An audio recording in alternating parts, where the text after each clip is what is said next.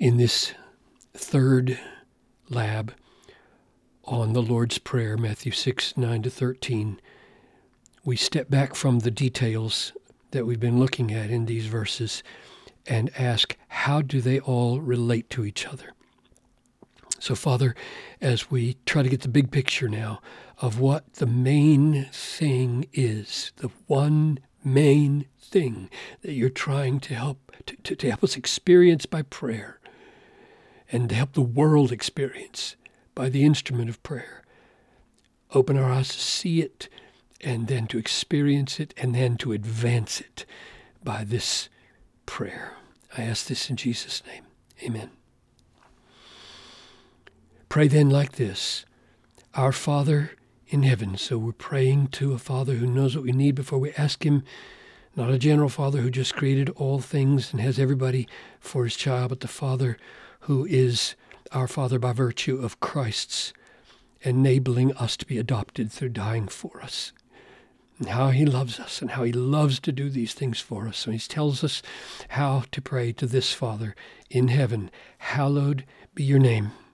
Your kingdom come, your will be done on earth as it is in heaven. Give us this day our daily bread. Forgive us our debts as we also have forgiven our debtors.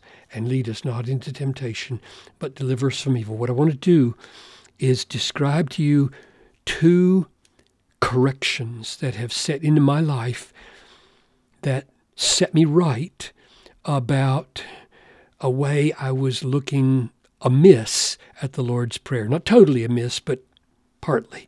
And the first correction happened when I was about in my early 20s, and the second correction came when I was in my early 60s. And I hope that if you agree with what I've seen, I could spare you the long delays that I experienced in understanding this prayer. And I'm sure there is more yet to be discovered. The fact that you can discover something when you're in your early 60s should give everybody heart. There's always more, and it's never too late to go deeper into God's Word. So the first correction was this I always thought that these first three um, prayers, hallowed be your name, your kingdom come, and your will be done, were something like acclamations. Like, hooray, your name is hallowed. Hooray, your kingdom's coming. Hooray, your will is being done. I don't know why, I just kind of absorbed that feeling. I never even thought very deeply about it growing up. And then when I began to think more seriously, I saw, and I saw it confirmed in the original languages, th- these are not acclamations, these are actual requests that God do something. In fact, there are a peculiar kind of requests called third person imperatives in Greek. So we translate those kinds of things in English. Let your name be hallowed. Let your kingdom come. Let your will be done. It's like Peter saying to the crowds on the day of Pentecost, Let every one of you be baptized for the forgiveness of sins, that you may receive the Holy Spirit.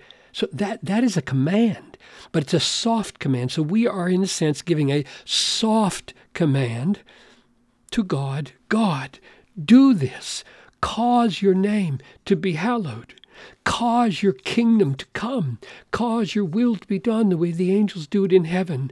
And then these requests serve to uh, provide the, the basis for that in our daily life. We, we have daily needs of food and clothing and shelter and, and medical help and so on. We need to be alive if we're going to participate in the hallowing of God's name and the bringing of His kingdom and the doing of His will. So God is not indifferent to our practical needs. So these these here, um, food and uh, deliverance from guilt before God and deliverance from um, the evil one.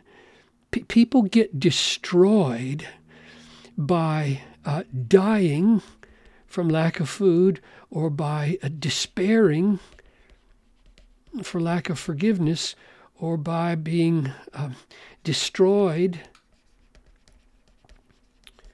by sin temptation. That's, we, we become useless for God on the earth if we die and if we despair and if we are destroyed by sin. So th- these are crucial for supporting what are now seen to be the three main um, requests. God, do this. Cause your name to be hallowed in me and in the world. And, and every request really should be personal and global. Right? Do this in me and do this all around the world. Do this in me. Bring your heavenly rule more fully in my own life and all around the world. Cause your will to be done in me the way the angels do it, and may millions and millions of people experience that. A personal and a global dimension to this prayer. So that's the first correction.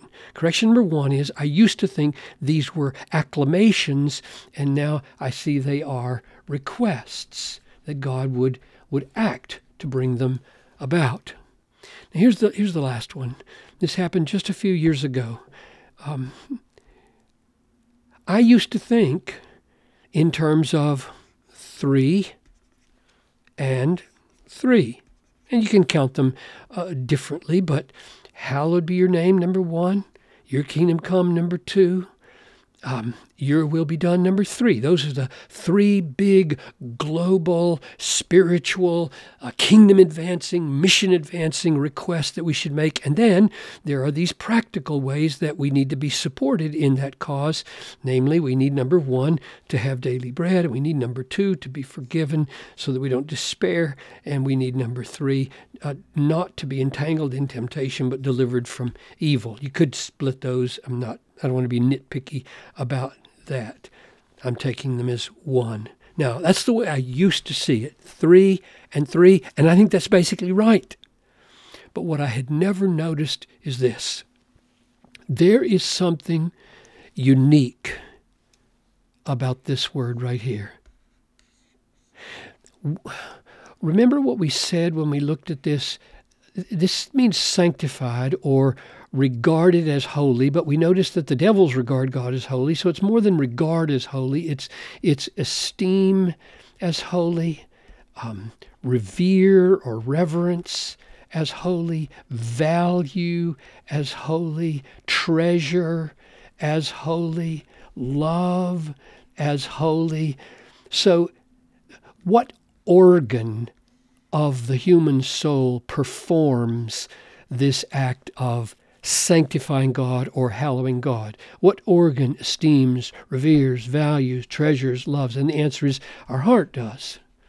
Of course, the head is necessary in order to see all that, but our heart is the essential organ. This is the, the deepest heart response. Now, that puts it, I noticed, in a unique category. Because if you say, Your kingdom come, it leaves unanswered, well, what, what would that mean for the experience of our heart. Or if you say, Your will be done, that gets a little closer by saying, Well, surely obedience is implied there. Yes, but obedience in, in what way? In coming to what point? At what peak does obedience, to what peak does it move?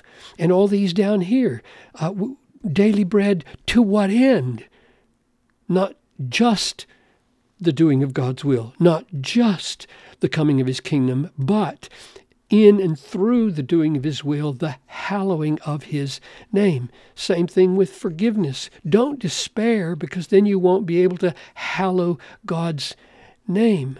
Don't get entangled in temptation because then you won't be able to hallow God's name. So, what I saw that I'd never seen before is that all five of these serve hallowing God's name. Let those who love your name exult in you. Psalm 5:11. We love the name of God. That's what's going on here. But here's here's here's the amazing thing. If I'm on the right track here, what this prayer is saying is that the ultimate purpose of God in the coming of his kingdom the ultimate purpose of God in everyone doing His will on the earth, the ultimate purpose of God in sustaining us with physical life and, and giving us an abundance of, of physical things, the ultimate purpose of God in forgiving our sins and in not leading us into temptation but delivering us from evil. The ultimate purpose of God in all these is that our hearts would be engaged fully in esteeming and revering and valuing and treasuring and loving His holiness, His transcendently pure and precious, infinite value, which, if you stop and think about it, gets very close to the heart of Christian hedonism. And I wasn't even planning to go there. I wasn't trying to find more supports for Christian hedonism. I was just saying we, we're loving, we're treasuring, we're valuing the supreme uh, holiness of God. And what is loving, esteeming, revering, valuing, treasuring, but and exulting in, which is why I quoted Psalm 5, verse 11. Let those who love your name exult in you. So, would it be fair to say that uh, God is most hallowed in us when we are most happy.